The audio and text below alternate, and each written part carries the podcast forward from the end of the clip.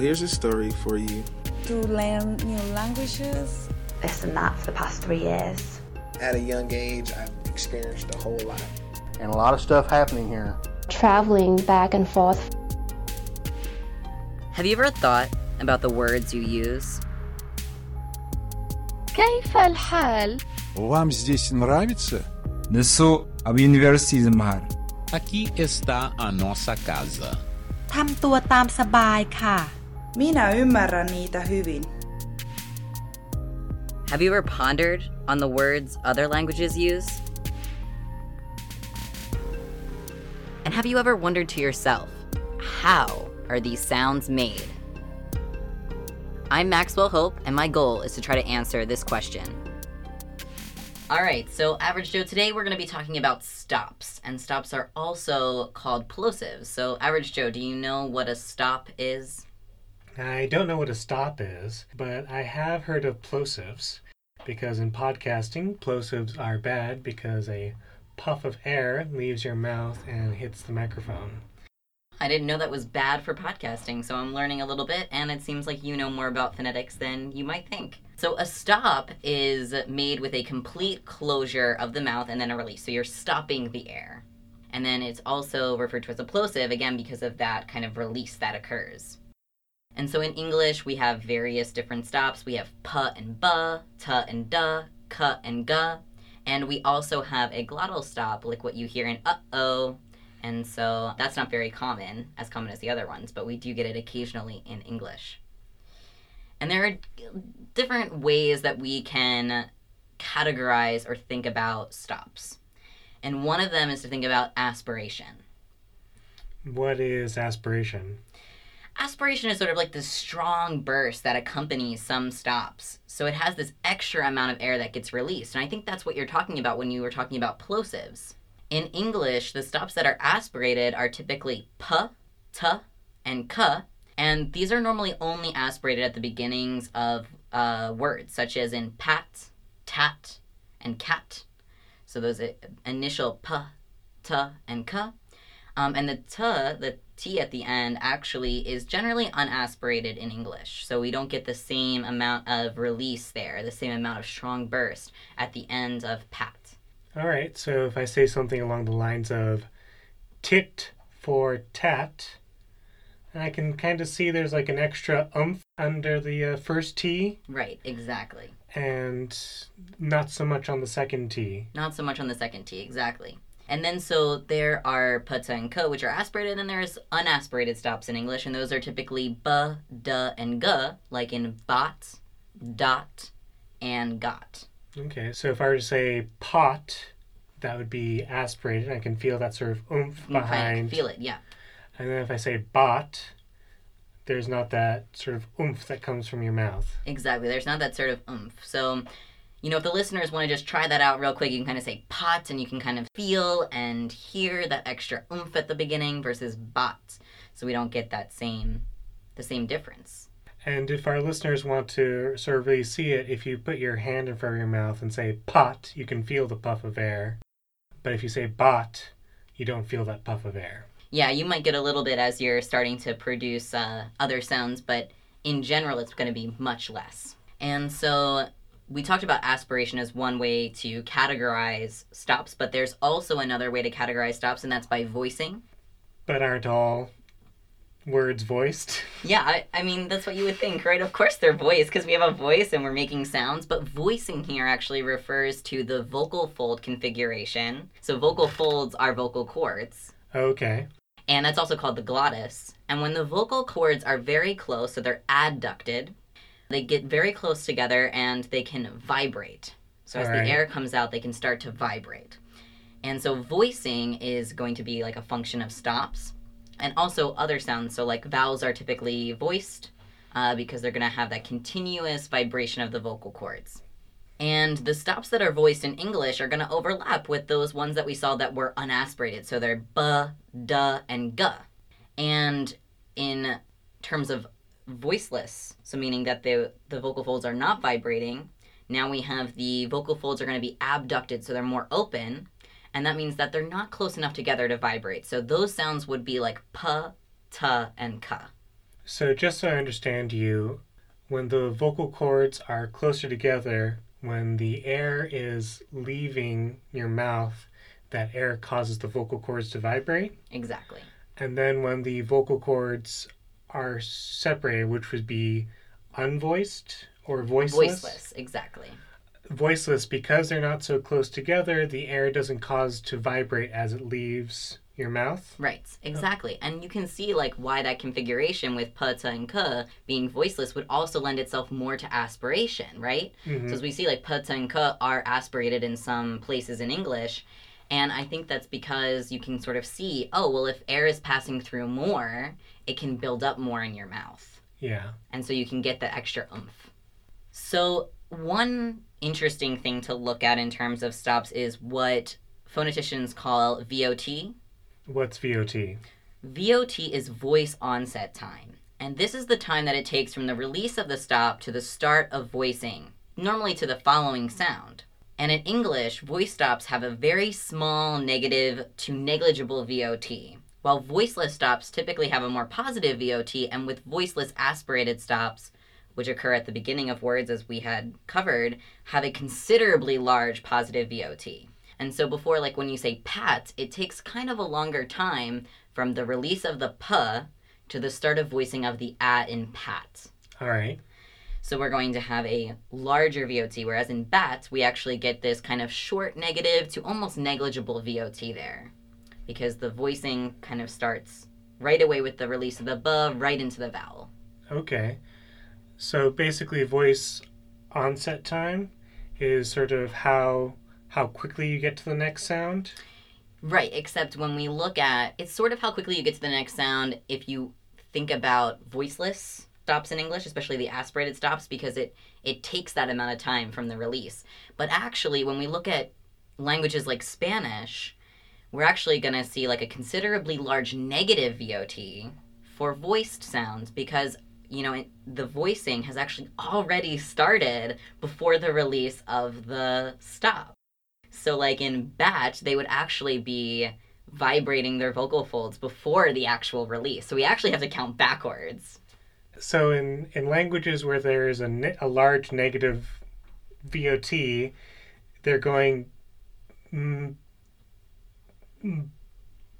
Yeah, you're kind of struggling with it. Yeah, so Average Joe is trying to produce this voicing before uh, he releases his stop, and you, and actually he's finding it as like, quite difficult. yeah, it's it's a weird it's a weird sensation. Right, so you can go ahead and try to, uh, you know, listeners, if you want to try to vibrate your vocal folds before releasing your stop, you can go ahead and give that a try. But actually, it's quite difficult for English English uh, speakers, English monolinguals. But similarly, in Spanish, you know, voiceless stops are typically produced with a small VOT. So, aspirated voiceless sounds in English, which are produced with a very large positive VOT, actually can be quite difficult for Spanish speakers to produce. Okay. So, because it has a very large positive VOT, but their voiceless sounds have a smaller VOT. So, it takes less time for them to get from the p and pats to the vowel, whereas for us, it takes a longer time. And for them to get that aspiration is quite difficult. All right. So it'd be something like pat. Yeah, yeah, that was, it was a good attempt. Okay. Yep. And so, uh, it's just a very small It sounds weird when I try to to shorten that sound. Right. In fact, it almost sounds like bat for us because that small, n- almost negligible VOT for us is associated with voiced sounds, whereas for Spanish speakers, it's associated with voiceless sounds. So it actually, for us, the p would sound more like a b. And in addition to voicing, we can categorize stops in terms of place of articulation. So first, there are bilabial stops. All Can right. you you want to take a guess about like where bilabial stops are produced? Well, because I have taken one linguistics class, I do know about bilabial because that means your two lips. Yes, both lips. So these are stops that are produced with both the lips. That means the complete closure is made at the lips. And so these would be p and b, as in pat and bat. Going, moving backwards, we have alveolar stops. And so alveolar stops are made with a complete closure at the alveolar ridge. So if you go ahead and just feel like at the top of your mouth, like right behind your teeth, you can kind of feel this ridge. Yeah. You're feeling that little bit? It's a place where I burn my mouth when I eat hot pizza. Okay, don't burn your mouth on hot pizza, listeners. But this is the alveolar ridge. Okay. And so we get t and duh there. And then you can sort of, you know, feel it in your mouth if listeners want to try the t and the duh. Something like talk and dock. Talk and dock. Yep, exactly. And then finally, for English, we have the velar stops. And so the velum is going to be the soft palate. And this is what, like right behind your the roof of your mouth. So you can go ahead and kind of bring your tongue back along the back of your mouth. At the very back of your hard palate, there's going to be this soft area, and that's called the velum. And there's actually complete closures that are made at that area, and those would be the voiceless k and the voiced g. So in cot and got. Now these are mainly covering the stops that English uses, but there are stops that are used in other languages, such as retroflex stops. Okay. And retroflex stops are made with the tongue curled back, and they're usually making that closure at the alveolar ridge or hard palate. So now instead of having that like tongue forward position, now you're curling your tongue backwards when you make a retroflex stop. That is really weird. It's really weird. It's I'm not even trying to produce a sound and it feels kind of weird. Yeah, and for other languages these are very typical stops. We also have palatal stops and these are stops with a complete closure at the hard palate. And we have uvular stops. And so you can think about the uvula, which is that dangly bit in the back of your throat. So there is actually stops that can be made with the uvula. Oh, that dangly bit whenever like the camera pulls in on like an opera singer's face as it goes to their uvula. You know, the dangly bit. And then you have also you have pharyngeal stops, and these are stops made at kind of like the very back of the throat. So this is actually in your pharynx. The stops are made. I can't even. I mean, it just sounds like I'm about to produce. It feels like I'm about to produce a cough. Like a cough, exactly. Yeah. yeah. So, and these are stops that are you know used in other languages, and so far, like those are just stops that are produced with the pul- pulmonic egressive airstream mechanism, which means that air is going from your lungs out of your mouth to produce the sounds. But there are actually Hold other on. types. Hold of, on. yeah. Whenever you're speaking, you're always air is always coming from your lungs out into your mouth. That's what you would think. You would think that's very intuitive, and probably for English speakers and especially English monolinguals, you think, oh, of course, that's the only airstream mechanism. But actually, no, there are plenty of sounds that are made with other airstream mechanisms. So, ones that are even made with pulmonic ingressive, means, meaning the air is actually coming into your lungs as you're making the sound. I'm I'm trying to imagine. Can you give me an example? I really can't give you a very good example of this. I'm not very good at creating these sounds, but we're going to actually talk about other types of uh, airstream mechanisms and the sounds associated with them in another episode. Okay. So let's give you a little bit of a pop quiz. Okay. And we're going to be, I'm going to be playing a recording of an interview that I did with my colleague Shri, and she's going to be talking about Bengali stops. So, just as a recap for our listeners, you know, could you explain what like a voice, a voiced or a voiceless, aspirated or unaspirated stop would be? Okay, so a voiced stop means that your vocal folds or vocal cords are closer together, which allows the air which is passing through your throat, which apparently can happen both ways. to vibrate your vocal cords. So if something is voiced, that means the vocal cords are closer together. And if something is voiceless, uh, your vocal cords are further apart, which means they don't vibrate when the air passes through them. Then aspiration is sort of an extra little oomph. Right, the little oomph.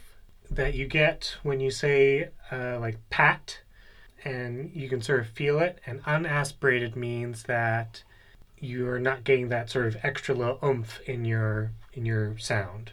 Right. Yeah, that's great. So that was a great recap, and now I'm going to just kind of set up this interview for Shri. So Shri is my colleague. She is a native speaker of Bengali, and she also does a lot of research on Bengali stops. So we've just recapped about the voicing and aspiration um, and before I get to just like why I find Bengali stops very interesting, I'll just tell you a little bit about Bengali. So it's also known as Bangla, and it is primarily spoken by the Bengalis in South Asia.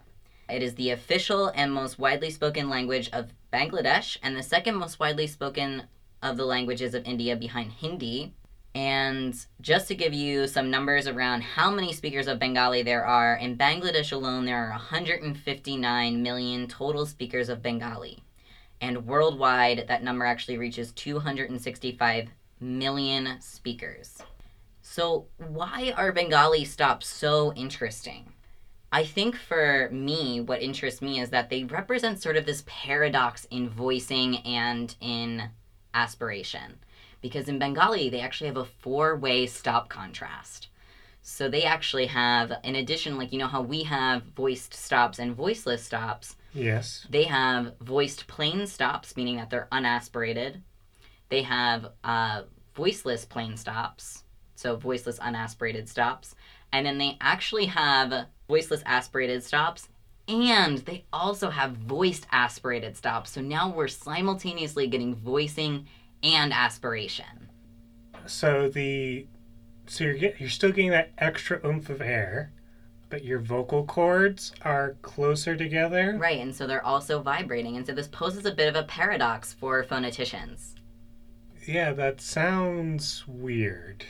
It is, and it's also amazing. So I'm going to now turn it over to Shri. Turn it over to Shri. Alrighty, so I am here today. I'm recording Shri, who is a PhD student, uh, second year, right? Yes. Second year PhD student at the University of Delaware in the Department of Linguistics and Cognitive Science. And Shri's focus in her research has been primarily on Bengali stops. And so I'm just going to ask Shri to talk a little bit about, like, you know, what are Bengali stops and what makes them so interesting and unique. Okay, um, so stops are basically sounds which are made with a closure in the mouth for a few seconds and then there's a release and then your vowel begins. So some examples of uh, stops that, that we are familiar with are like P, T, D, K. Th- these sounds are all stops because there's a stop and then there's a release. Now, in Bengali or many other uh, Southeast Asian languages that have uh, descended from Sanskrit, have a four way stop contrast. So uh, you have sounds like p, which is a voiceless, plain, unaspirated stop. Then you have a b, which is a voiced, aspir- uh, voiced, unaspirated stop. You have a p, which is a voiceless, unaspirated stop. And then you have a bh, which is a voiced, aspirated stop. So, as you can see, they, they differ on the basis of aspiration and voicing. So, an example of a voiceless, uh, unaspirated stop in a word would be pata. Uh, same with a voiced, unaspirated stop would be bata. Uh, concentrate on the first sound of these words. So, pata with P and bata with B.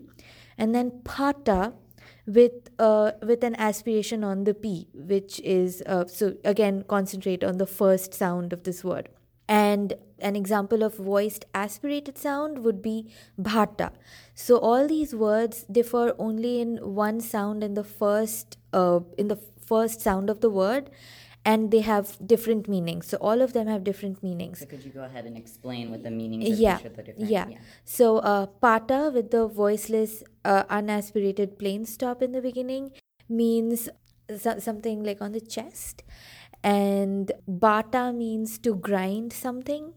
Pata is something that is uh, crushed or uh, broken and bhata is like low tide. You have high tide low tide. So they are completely different in meaning. There's no connection between each other. So they're like true minimal pairs that's awesome, Shri. So I have a question now that you've like brought up these minimal pairs. So um, in English we have like pot, so something that you might cook something in is a pot, yeah. and we also have like a bot, like a robot. Yeah. Now for you, like when I say bot versus pot, are you noticing that they are produced a little bit differently than how these are produced in Bengali? Yes, of course. So for bot, th- that sounds pretty much like the one I have for Bengali, uh, the one for bata, the voiced, unaspirated stop.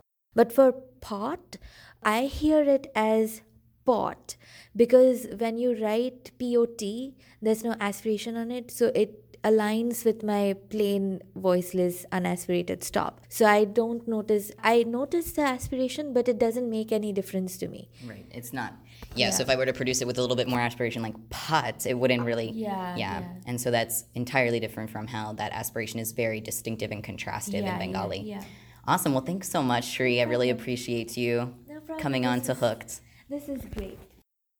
So that was the interview with Shri, and I just want to thank Shri so much for coming on Hooked for this podcast. And I hope that everyone learned a little bit more about stops today.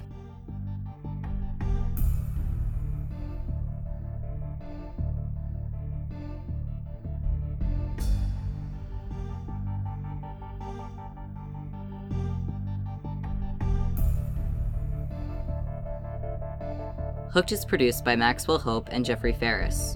It is edited by Jeffrey Ferris. The role of Average Joe was voiced by Jeffrey Ferris. The music in this episode was Unwritten Return and Impact Prelude, which were created by Kevin MacLeod and licensed for use under Creative Commons. You can find Kevin MacLeod's music at his website, www.incompetech.com.